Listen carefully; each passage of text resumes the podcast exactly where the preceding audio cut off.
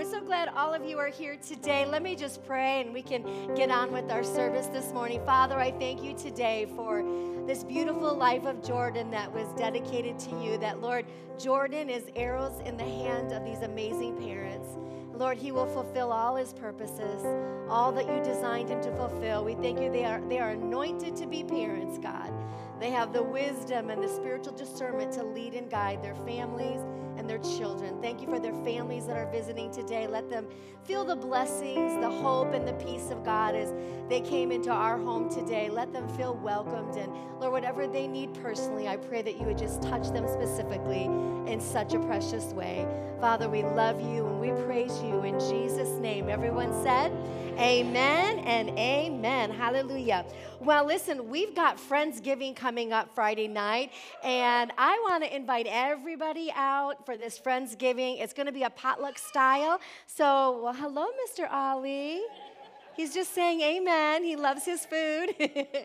um, but anyway, sign up online. There also is a registration table out in the courtyard. I think we're having certain letters bring certain foods. So let's come on out and just celebrate life together. Amen. Eating together. Manja manja, as our family would call it. Eat, eat. I'm Italian, if you didn't catch that. But um, anyway, so we're going to have a good time Friday night. I think it starts at 7 o'clock, and I would love to see all of you there. All right, we are on week two on emotions. How many was here last week to hear week one? Did you like it or okay? I was just wondering. I think we re-showed it on Wednesday night, or maybe that was our fence one. I can't remember, but I'm really excited about this uh, series that I'm putting together. And this morning on emotions, my topic is called "Angry Like Jesus." So I know over the last year or so, none of you have been angry at anything that's happened in the world. But how many know we have probably lived in the most toxic time, at least in our lifetime, that we have gone through with so much frustration in the world. And we have seen so much combating with one another. And I'm not saying in this house, but just in the Christian realm of everybody's just angry at something. You know, we found so much bubbling up in us that we were offended by this because they don't see the way I see. Well, they should see the way I see. And heck, I'm right. And they need to believe the way I believe. And, and so the reason why I'm bringing this message today, and it, it's not just about what we've gone through in, the, in America or the world, but even in our life, that God has called us to handle anger biblically that there is a sound biblical way to handle the things that frustrate us in our life. If you've lived long enough, you've been angry about something and at someone. And it's important that we don't let anger take control. You can turn the AC up a little bit. I think I see a lot of fans going. Um, you, you don't want anger to rest so long inside of us that we bury it in our heart and we have frustration. And then we get in bitterness and then we get in separation and then division happens. And we want to we want to pull that right out of our life. Amen. We don't want to give any place to the enemy. And so, as I'm sharing this, maybe there's something that has laid dormant in your life over the last year and a half that the Holy Spirit might reveal that we, we need to get it out of our hearts and let some people go, let some situations go, let some things that have really affected us in our soul and say, God, this is going to go to you. Amen. So I don't know if you know anybody that's particularly angry right now. If you've been on Facebook, you know, for an hour or so, pretty sure there's something you've seen that can make you angry or make you frustrated, right? But we need to start looking at the emotions of Jesus like we did last week, that we saw his love and his grace and his compassion. And we need to look at also today where Jesus got angry right? He, we find in Scripture, and we're going to study a little bit of that this morning, but we need to get angry like Jesus got angry and see the way that He handled things in His life so that we can live a life of freedom and joy, even though things and people can really tick us off. Amen? So, as I'm sharing this morning, I, I'm, not, I'm not on a political agenda. I'm literally not even going to talk about politics. And I mean that from everything in the world, whether, you know, it's regarding to politics or mask and no mask, vax and no vax. Like, none of that is my agenda today. My heart is to share from a perspective of really in the kingdom of God, we have to separate all those things that can frustrate us as believers and I, I have to be honest that our church has done very well with that. I am so proud of you guys because we just don't hear that toxic in, in, in this particular church. But, and maybe privately you're like, yeah, really, because I'm really mad at somebody, you just don't know it. But it could be in anybody that attends another church or somebody that you know on a platform that has affected your heart that we've got to be careful that as I share the word today that you're not filtering through the thing that you're already upset about. So let's just put all that stuff at the back door, amen? And let's just really hear what the Word of God has to say. Because when we learn to handle life through the eyes of Jesus, we will live a much happier life. Not to say you won't have a little frustration, but you'll live a much happier life, right? So there's a lot going on in the world, amen? But guess what? I have good news. There's a lot of reasons to still have joy. There's a lot of reasons to still have peace. God, for number one, God is still on the scene, amen? God's word is yes, and it is amen. And until He fulfills that desire in your heart, the Word of God is still working on your behalf right? So we can be angry and we can still honor God. So people ask that question a lot. Well, can I be angry? You right? Can I be angry? Is it a sin for me to be angry? I'm going to tell you no. It's not a sin to be angry. God gave us emotions of anger. It's how we cultivate that anger and that frustration that can turn into a wrong behavior. It can turn into strife and division. So, the initial anger, there's nothing wrong with that. but we have to learn how to. Be, can you bring that up here? Thank you. I think a certain perfume got in my throat. But what can happen is a wrong feeling of anger can lead, lead to a bad behavior. Amen. Has anybody been long enough, anger long enough to have bad behavior? Where th- things you say, things you do, your response to people, things that are written on Facebook, things that have been sent in text messages or emails, right? We're all guilty of responding wrong. So it's okay to have anger, but we have to handle it the way God would want us to handle it. Amen. So, we're going to look at scripture in Ephesians 4, verse 26. And it says this, and many of you probably know it, but it says, In your anger, do not sin. So there's going to be something that has happened and will happen that will make us angry. But Matthew's being very, or uh, Paul's being very specific. Don't sin in your anger. And that word sin means there wander from the path of uprightness and honor. And what happens when we're angry in a situation, we're angry at somebody, all of a sudden the righteousness of God in us does not shine, and we wander away from the truth and the love and the forgiveness of God in our life and releasing God's grace in love. Amen? Okay, let's keep going. It says, Do not let the sun go down while you are still angry. Why? Because now, when you're angry about something, and it's probably a truth to you, and it may be very true, but what happens is you're going to harbor that anger in your heart, and it's going to grow, and it's going to begin to manifest. And what does the devil want? He wants division. He wants strife. He wants separation. So anything that he can divide, he can conquer. That's why we have to be so careful in this area that we're angry and frustrated. He said, Don't let the sun go down on the sun go down on your wrath. Now, it doesn't mean that you can't have a 24 hour period of processing. Because if you've been married, some of y'all know I need more than just a minute. Right? Any relationship, I need more, you just need to get away from me for a few minutes so I can breathe. What I believe he's referring to in Scripture is handle it quickly. It's not the 24 hour, but it's like, don't let that thing fester. Because when it goes so long, it is hard to repair. It is hard to go back from. And then if you ever want to have a conversation and talk your side and they talk their side or whatever it is, it's such a long way apart. So much water is under the bridge. It's even hard to communicate that clearly. So he's saying, get it under control, right? Before it festers you got to get it under control. And it's so hard to do. And when you don't deal with it, when you don't deal with anger, and we've all been there, you become critical, you become judgmental. I should say we, I'll throw myself, and I'm like, my finger's not pointing out at you. And then we say wrong things and we behave wrong because we've let anger fester in our life. And God says, I want you to get it out as quickly as you can. And sometimes there's cases of anger that you may not even need to have a conversation with people. Sometimes you can just let it go. And you got to know when that is. There's times where I go, we got to talk this through. And then there's times I'm going to go, you know what, Jesus, I'm just going to give it to you. I'm going to choose to walk in love and grace and forgiveness. And I'm going to give it to you and I'm not going to let it fester in my heart. And that is not easy to do because when you're angry, there's elevated emotions and there's words that's not being heard and there's frustrations. Does everybody agree with me? Anger is very hard in those emotions, but when we can step into God and into Jesus, He gives us the grace to handle the anger in our life. He says, So don't let the sun go down while you are still angry, and do not give the devil a foothold. A foothold. What does that mean? A place or room. Don't give the devil access for extended anger. Amen?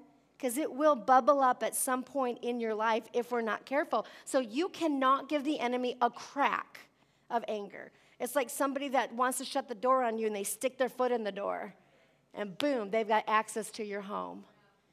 You got to shut that door of anger and say, I'm not giving the devil place any longer in this situation.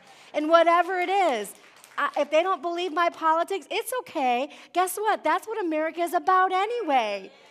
We've been, we've been doing our own beliefs for many years. They've just made it highlighted to hate one another for it. So, as Christians, we're not going to bow our knee to different viewpoints in the world. The only thing I won't ever bow my knee to is the Word of God. I will fight for the Word of God. I will come out like, whoa. But I'm not going to fight with people I care about because you see things differently. Because how you see things is your choice and your truth. And how you see them, something is your choice and your truth. That's the beauty of the world we live in, amen? We've got to keep those kind of things out of the body of Christ so that we're not divided, so we're not critical of one another, so we're not judgmental of one another, because that's exactly what the enemy wants. Unity of the faith. We come in the unity of the faith. I may not agree with everything else. I may not agree how you raise your crazy kids. Running around the church, running in the parking lot. oh no, in Jesus' name. Pastoring is hard enough. Thank you, Jesus. but we're going to come together with Jesus. Amen. Don't give him a foothold inside your door. When you get into anger, it causes marriages to fail. Enemy gets right between marriages, right? It causes friendships to fail. It's not worth it. I have friends that I've been friends with since I was 20 years old. Some go back further. And we have definitely been angry with each other. We've definitely offended one another. I've known Pastor Jenny forever. I'm pretty sure we get along pretty good, actually. But I'm sure there's stuff I've done that maybe annoyed her, but because we love each other, it goes beyond that. It's not worth fighting. Life is too short to be angry about things that literally the enemy put a wedge there. Amen. The enemy wants division. The enemy wants strife and separation. That's why the Bible says, My battle is not against flesh and blood. It's not about my crazy spouse. It's not about my crazy boss. It's not anything. The battle is the devil, and he just wants a foothold to try to bring destruction. And what happens when you get angry and you let it fester? An unrighteous anger comes up in you, an unrighteous anger, and it can compromise your witness. If we could go back and look at some Facebook posts a year and a half ago.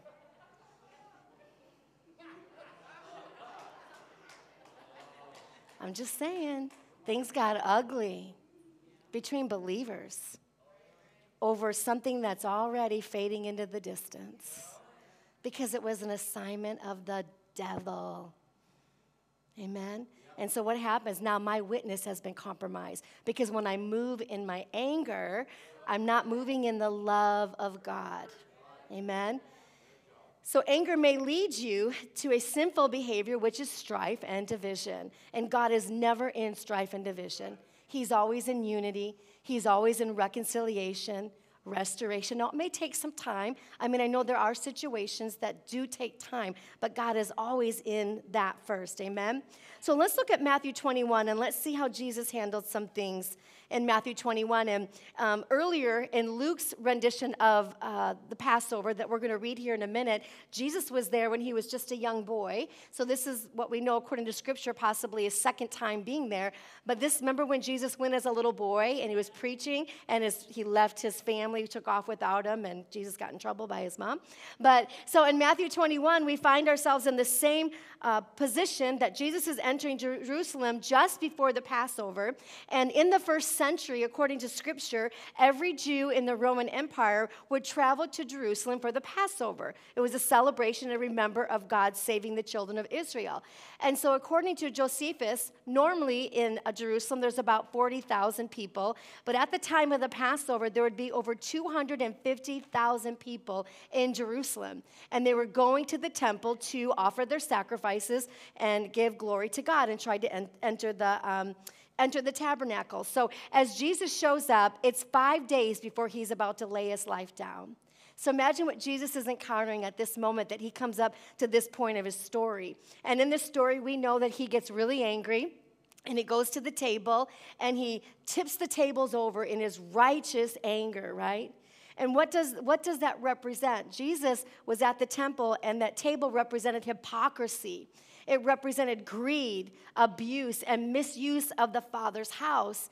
And what Jesus did in this moment of the story we're going to read was something that was out of his ordinary behavior.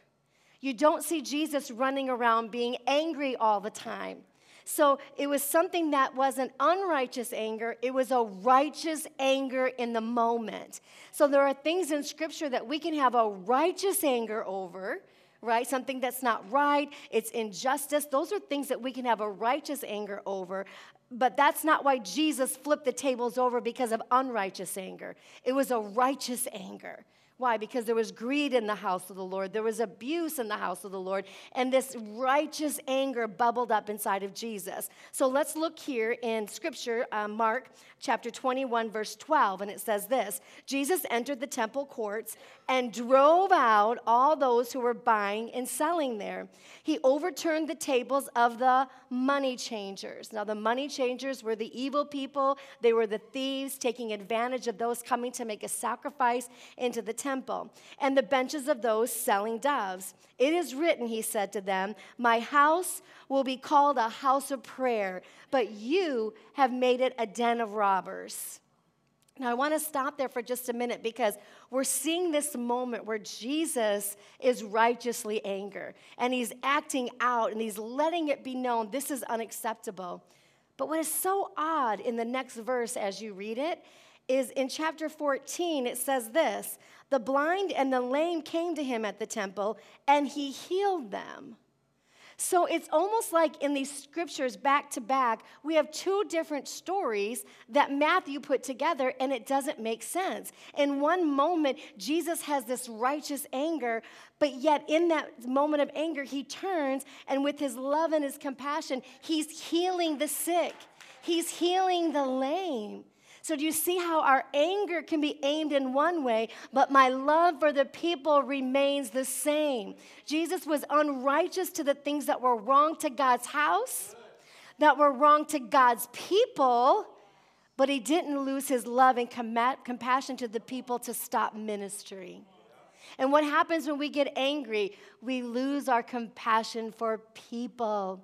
We stop loving people. We stop having an extension of grace and mercy. We stop praying for people. Why? Because I'm angry. And you probably have every reason to be angry. But Jesus turned a table at that moment, and it was uncharacteristic. He was not characterized when we talk about Jesus. You don't go, yeah, that Jesus was really angry all the time. No, he moved in anger. I think I found six times in scripture, there's probably more. It was uncharacteristic of him to be angry. So you can see in our life that there are things in our life that we can really rein in that we don't have to be angry about. that we can really walk in the character of Jesus Christ. So he didn't get angry all the time. It wasn't a daily thing that he carried. You know, if you look at scripture, it's not like Matthew said, Yeah, that's the fifth table he turned over this week. Jesus has been pretty angry about stuff. You know, it wasn't like he said, Yeah, you should have seen what he did to the Pharisees that cut him off last week. No, Jesus didn't have a reputation of anger even though a lot was coming at him, amen. What Jesus was known for, my first point is Jesus was known for his love and not for his anger. Ooh, let me say that again, and you can put it on the screen. Jesus was known for his love and not for his anger. Well, Pastor Barb, that's Jesus. That's what he came for. No, they, they abused him. They falsely accused him. They spoke against him. There was so much that came about Jesus. You never saw his anger rail up against people who came against him, unless it was the, the agenda of God. That's when he told Peter, Get behind me, Satan. Right? But you don't see that. Jesus was known for love. Jesus loved the outcasts, Jesus loved the lepers, Jesus forgave sinners. Jesus forgives people who vote different than you. I didn't say which side. I could care less. I'm on Jesus' side. Jesus loves people who lives different than you. Jesus was about love. Amen. So I don't want to encourage you to go home and start flipping over the dining room table and say, Your driving was awful on the way home. No, you're not going to flip over those kind of tables. Amen. We're going to flip over righteous tables. So, we're going to learn three things this morning um, from Jesus and how he got angry in a way that honored God. And we can insert our life in exactly the same way. So, number one, Jesus was angry on the behalf of those who were mistreated. Jesus was angry on the behalf of those who was mistreated. In scripture, as I studied these, I found Jesus was angry at people that pushed children to the side Remember, he got angry. He said, No, suffer the little children to come to me. He was angry. He said, Bring them to my feet. He said, Do them no harm. It'd be better for you to tie a millstone around your neck and throw yourself into the sea than to harm one of these. So Jesus had anger about the children. He was angry about self righteous leaders and hypocrisy. We saw that with the religious uh, leaders. Jesus was angry about selfish ambition. He's like, you know, don't go pray out in the square, pray out loud in the square for everybody to hear, hear you. Don't let the left hand know what the right hand is doing. He gave more honor to the woman who gave the mite, the smallest, than the bag of gold that was sitting there. Because Jesus don't like selfish ambitions. So there's things that he got angry from. And when, like I said with Peter, you know, he, Jesus was sharing how he was going to lay his life down, he was going to die and be resurrected in three days. And Peter said, Oh, no, Jesus, that's not going to happen to you. And Jesus and Peter, who he loved, said, uh, Get behind me, Satan. He got angry because don't change the agenda of God. See, there are things that we can get angry at, but not at people. Our heart goes towards the wounded. Our heart goes towards the rejected, right? Let me ask you this Was Jesus ever betrayed? Yes. Was Jesus ever disagreed with? Yes. Did he take shots at him? Did people? Yes. Was he criticized? Was he unjustly persecuted? Was he hated? Yes. Have any of you been hated, falsely accused, criticized, betrayed? Hello? We're in the same story. But Jesus never backfired at those people. He never got angry or criticized them back, right? When they violated him, when they disagreed with him, he didn't fire back at them. He continued walking in his love and in his purpose. We've got to control the things that we want to fire back at. Amen. Jesus got angry when others were hurting. A righteous anger. If there's anything that we can use our anger for, let's use a righteous anger to those that are hurting in the world, those that are without Jesus, those that are broken, those that have no hope. Amen. That's where our righteous anger should go. And when you are righteously anger and not unrighteously anger, that righteous anger wants to make a difference. I'm so angry about this. I need to make change. I need to do something so that righteous anger drives you to make a difference, whether it's small or whether it's big. So I'm going to ask you this morning, and don't raise your hands, but maybe we need to take an inner audit on the inside of our heart and say, is there any anger in there? Is there remnants? Is there somebody face that you see on Facebook still that a year ago ticked you off? Like, let's just be real. And every time you see them, you're like. I just want to tell them a thing or two. Those are the things that are harming you more than anything else. Let them go. Give them to Jesus. Amen. We don't want anything lingering. And it's so easy to sit under this message and go, yeah, boy, I'm going to send this message to my cousin. She could really use this word, right? Send this to my parents. It's so easy to say, hey, this is for somebody else. But I think we need to take an internal perspective. Do I have things lingering that's keeping division in my marriage, in my family, in the ministry, whatever it is? Amen. So, what is it that gets you angry these days? What is it? Is it carrying a grudge? Is it unforgiveness? Things that are easily agitating you, right? Do you find yourself being extra critical of a group of people, a kind of people? Maybe we're being hateful when we need to be loving. Amen. Thank you, Jesus. In our life, and, and all of us can say this, someone has lied about us. Someone has criti- criticized us. This is real, right? Somebody's betrayed us, gossiped about us. There are things in the natural that we really got our feelings hurt. Raise your hand if you've ever had your feelings hurt. This is a safe question. Okay. The good news is is that as believers, we are not bound to this natural world. We serve a supernatural God. And so, where my feelings are hurt, I can come out of the natural and I can step into the supernatural power of God. And I can look at what Scripture has to say. And Scripture says when someone has wronged us, we are not called to have revenge. We are not called to say, sick 'em, Jesus. We're not called to hate them. What does Scripture say? Bless and forgive and love. 70 times seven, I have to forgive someone. That's a lot of releasing.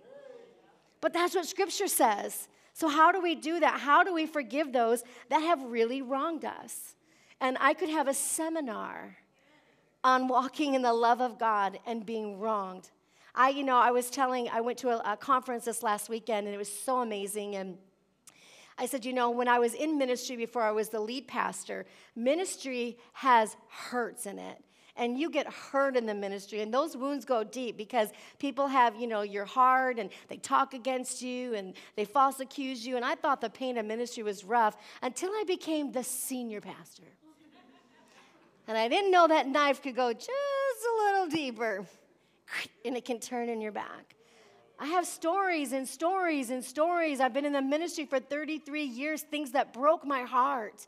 And I can guarantee you I would never be in the pulpit today if I didn't learn how to get the anger, forgive people, let people go. Don't try to be vindicated and don't try to be right. Just keep our mouths shut, walk in the love of God, and watch God vindicate things that you could never vindicate anyway in your life you know, I had a huge false accusation when I was on staff at another church. And I remember, man, I just wanted to shout my truth. I wanted to put it everywhere because I was false accused and I was lied on and I was judged and criticized. And it was all a made up lie by a jealous coworker. And boy, did I want to shout it from the mountaintop. I wanted everybody to know my truth. But you know what the Lord told me? In your silence and in your confidence will be your strength. There's sometimes we just learn to be silent. I'm not going to get angry at that person. Matter of fact, I smiled and loved on him every time I saw him. And then I was like, afterwards, you know. I have forgiven him. Do you say word? But I tell you what, I did keep my mouth shut. I took whatever consequences came, and a year later, the truth came out. And my pastors came to me and apologized to me because that's what God does. And guess what? I lived happy. I didn't care. I didn't live in anger. I didn't live and try to vindicate myself. No, keep our mouth, our heart pure and our mouth pure, and you watch God move quicker. And what happens is when we get in it, we start digging that hole. And it's going to be really hard to get out of once you've been digging and digging. We've all been there, amen? So we want to fight back. We want to have our truth. We want to be justified. But as God has freely forgiven me, I have to freely forgive. And aren't you thankful for the things that God forgave you of? I am so thankful that He has forgiven me of things. And if I can have His grace and forgiveness, and I need to give grace and forgiveness away. And in those things that you're angry with, listen, I know I've had to grit my teeth. I've cried out to God. I've been heartbroken about some things. But every day, God, I release them into your love. I release them into your love. I release them into your love. And you may have to do that every day until God shows up. But that is our responsibility is to let people go into the grace and the love of God. Amen. Freely I have received, freely give. Amen. It's time to just let go of some things. Jesus was never mad about what people did to him. He was angry at those that dishonored God's house and mistreated people. You think of the money changers, right? They were so greedy. They would take, like, you ever gone to a football game and outside the stadium they're selling water bottles, and that little water bottle may be like $3? And then you go inside the stadium and it's like $15 for that little bottle of water. Well, that's what was happening with these money changers. They were ripping off the Jews that were coming to sacrifice to the, tab- to the temple. And that's why Jesus was so righteously angered. Some of these people couldn't even afford the dove at that time to get in to make their sacrifice, to get with God. And so they had upped the price of the doves. I, I saw in a commentary that outside the temple, it was four pences, whatever that is, uh, for a dove, for a pair of doves. Inside, they'd get in the temple, 75 pence for a dove. And Jesus was angry about this because some people couldn't get to the temple to make the sacrifices that they so long and desired to. Amen? So that anger rose up in him. So, number two, we see when Jesus got angry, he flipped tables not people. He flipped the table. He was getting rid of all of the injustice, all the unrighteousness, all the things holding people back from the house of God of worship. He said, I'm angry at that, but I'm not going to flip the people because Jesus always loved the people unconditionally. Amen. He flipped the tables, he didn't flip them off. Just curious if you were listening.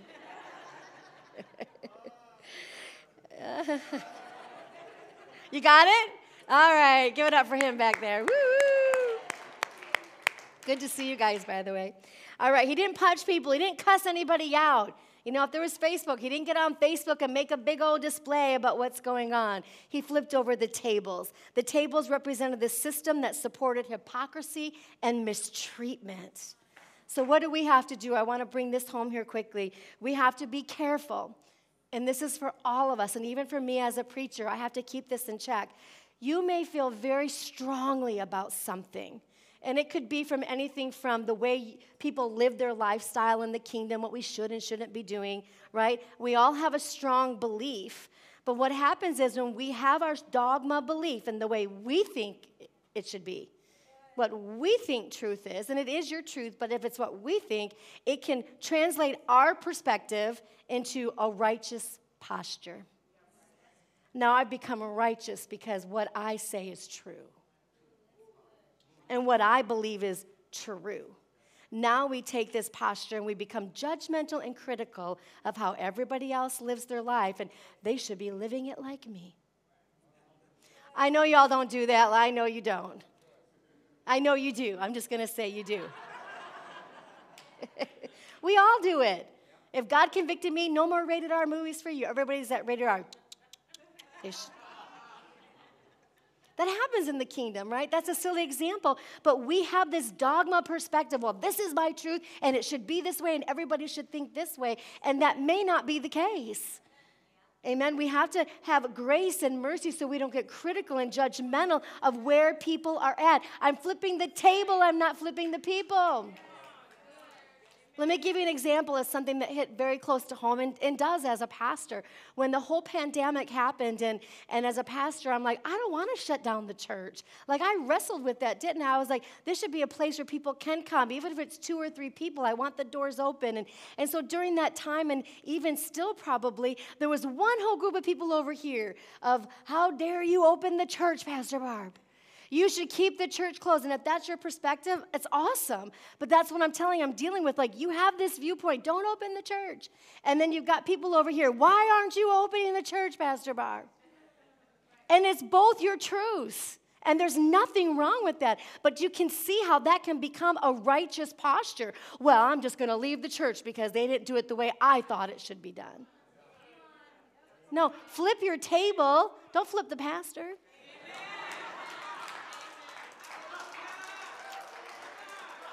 I'm just trying to follow Jesus. We're all in the dark like this together. We're all trying to figure this thing out. Amen? So we've got to be careful that we don't have our, our dogma viewpoint where we're angry. Because you will go from church to church and find something to be angry about. You'll go from group to group and be offended. Listen, we've been doing this a long time. Amen? I just think, church, we should have longevity. We should grow old together. We should raise our children together and our children's children. Your kids should be marrying each other. Like, that's just how the kingdom should look like. Amen? So, we got to be careful. So, we have to be careful with this. In our effort to be right, we have forgotten to be loving. Isn't that the truth? In our effort to be right, we've forgotten to be loving. Give people grace, grace and let God figure it out. We're going to go to heaven and be like, oh, I didn't know you were going to, okay. God does have some grace in the world. Hallelujah. okay, Jesus. Look what Paul said in 1 Corinthians 13 13. He said this These three things will last forever faith, hope, and being right. And the greatest of these is being right. What does it say? Love. Agape love. The greatest of these is love, faith, hope, and love. Thank you, Jesus. Make sure we don't let our unrighteous anger justify any unloving behavior. Our goal isn't to be right, our goal is to be loving. All right, number three, and I'm closing. When Jesus got angry, he loved and healed those who were hurting. Even in his anger, right? Remember the people who couldn't get into the temple because it was unaffordable to get in? Jesus went and ministered to them. Verse 14, we saw that. The blind and the lame came to him at the temple, and he healed them. So he didn't let anger stop his flow of loving and of miracles. In the four gospels, you'll see that whenever Jesus got angry, he never yelled, he never was critical. He always did the will of the Father. Amen. We have to be careful. We're living in a cancel culture time. Everything wants to be canceled if we don't agree with it if we don't see it in the same eyes. And in the kingdom, we have to be careful because maybe what is frustrating you, someone else doesn't have the truth yet. They may not have that perspective yet. And if we're canceling each other, we eliminate the ability to have the conversation. Amen? We should be able to sit down in this church. It's beautiful. I love the diversity in our church, and we're not very big at this moment, but I literally sat at my desk this morning, and in our church, we have Filipinos, we have Africans, we have Indians, we have Native Americans, two different tribes, we have Turkish, we have African Americans, we've got Jamaicans, we've got Islanders, we've got Mexicans, we've got Puerto Ricans. Listen, that is beautiful. This is what heaven's gonna look like. But guess what? I was raised Italian. We're cray cray. And some, you know, who was raised in a more conservative where you didn't use your words, you'd freak out in an Italian home because all we do is yell at each other. And then we'll sit down and love each other and have pasta like in, in 30 seconds because we don't care. But that's what's beautiful about the church the differences, the diversity, right? We need to be thankful for that. In Colossians 2, verse 13, it says, For he, God, forgave all of our sins. He canceled the record of charges against us. He canceled sin. He didn't cancel people. He didn't cancel people. He canceled sin, thank you, Jesus. And he took it away by nailing it to the cross. In this way, he disarmed the spiritual rulers and authorities. He shamed them publicly by his victory over them on the cross. Amen. Jesus didn't come for the healthy, he came for the sick. Jesus didn't come for the righteous, he came for the sinners. He came to show the love and the grace of God and we need to be willing to do the same. It would be a very sad world if we lived in a world where we all fought for the same thing. What, how would we get anything different done? We all have a different passion on the inside of us. We need to be thankful for those who are making a standard against pornography and fighting for marriage.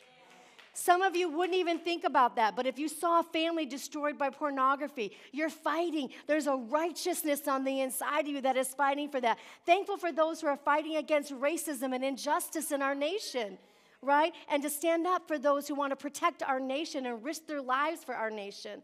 Thank God for those who fight up for the unborn, or people that are fighting mental illness, or human trafficking of some sort, or clean water, or polar bears.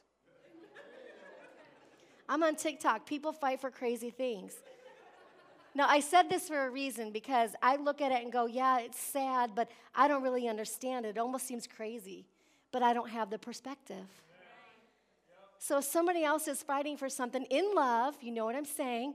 In love and unity of the faith, you may not have their perspective. Celebrate what they're standing for. It's okay. Otherwise, we're only going to have one thing we're fighting for, and that just isn't what the world looks like. Amen. We're in a very divided world right now. Very. I mean, I'm only 53 today, yesterday, but thank you. But uh, it's the most diverse, most difficult time I've ever gone through personally. So I think some of the older generations, you've lived through some hard things also, but a very divided world needs more than ever a united church. Amen. We have to come together, love one another. Have conversations around unity and love. Let's be angry at the devil. Let's flip the script on who it really belongs to. Amen. At this church, we're on a mission to bring people into a fully devoted relationship with Jesus Christ. That's what we're about. We don't want to give in to our differences. Amen. Love each other where you're at. So let's just close our eyes. Father, I thank you today for this amazing church. I thank you, Lord, that your presence and your power is upon them. And Lord, wherever we have holding judgment, holding anger, Lord, even if it was true, I pray that you give us grace to let it go today. Let us forgive, let us surrender, let it start fresh, Father God. Come together in the unity of the faith, Jesus. We're going to be righteously angry at the things that are unbiblical Father God, and we're going to make a difference in this world, but we're going to love people unconditionally because that's what your word has challenged us to do. And I thank you for that. I want to get everyone here this morning have an opportunity to receive Jesus as your Lord and Savior. And I don't know where you're at this morning. Maybe you're way away from God and you just need to come close to Him again. Maybe you've never received Jesus, and that's the reason why God had you walk in the back door today, is so that you can make Jesus the Lord of your life. I'm going to have all of us say this prayer together. Just repeat after me. Say, Dear Jesus, I'm asking you, forgive me of all of my sin. Come into my heart, be my Lord, and be my Savior. In Jesus' name, amen and amen. Give the Lord a praise. I will be out at guest services. If you said that prayer this morning, I'd love to meet you. We want to get a Bible in your hand. If um, I've never met you, I'd love to meet you this morning. God bless you.